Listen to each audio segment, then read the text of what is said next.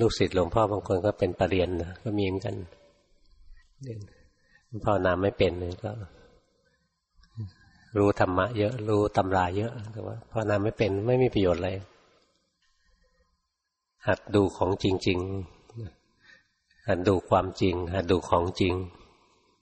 อะไรเป็นของจริง รูปนามกายใจนี่ของจริง